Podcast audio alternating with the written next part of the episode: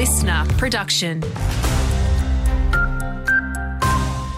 Hello, Cherie Coleman here with your Mid North Coast news briefing. There's been a breakthrough in the investigation into public place shootings at Wauchope last month, with police charging three people over two incidents on Trade Circuit and High Street.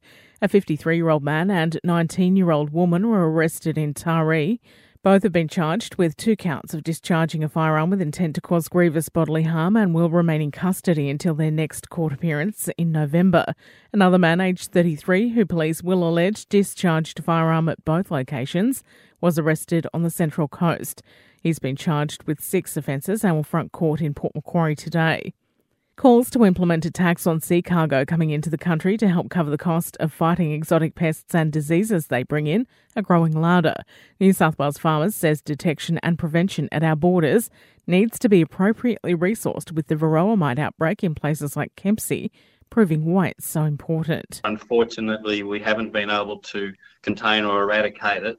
And I think this is showing in, as well as the red imported fire ants, that it is so difficult to get rid of any of these outbreaks once they get into the country. We need to put more resources and sustainable resources into stopping them coming in. And work will start after the school holidays to move a controversial storage shed in Crescent Head, with council striking a compromise after local residents complained about its visual impact, as well as the fact it was blocking a footpath. Mayor Leo Hauville says council resolved to relocate the shed to a nearby space currently occupied by three caravan sites. In the end, council resolved to move it to the adjacent site because it was the least costly, but it would still take away the uh, impact on the visual amenity of the area.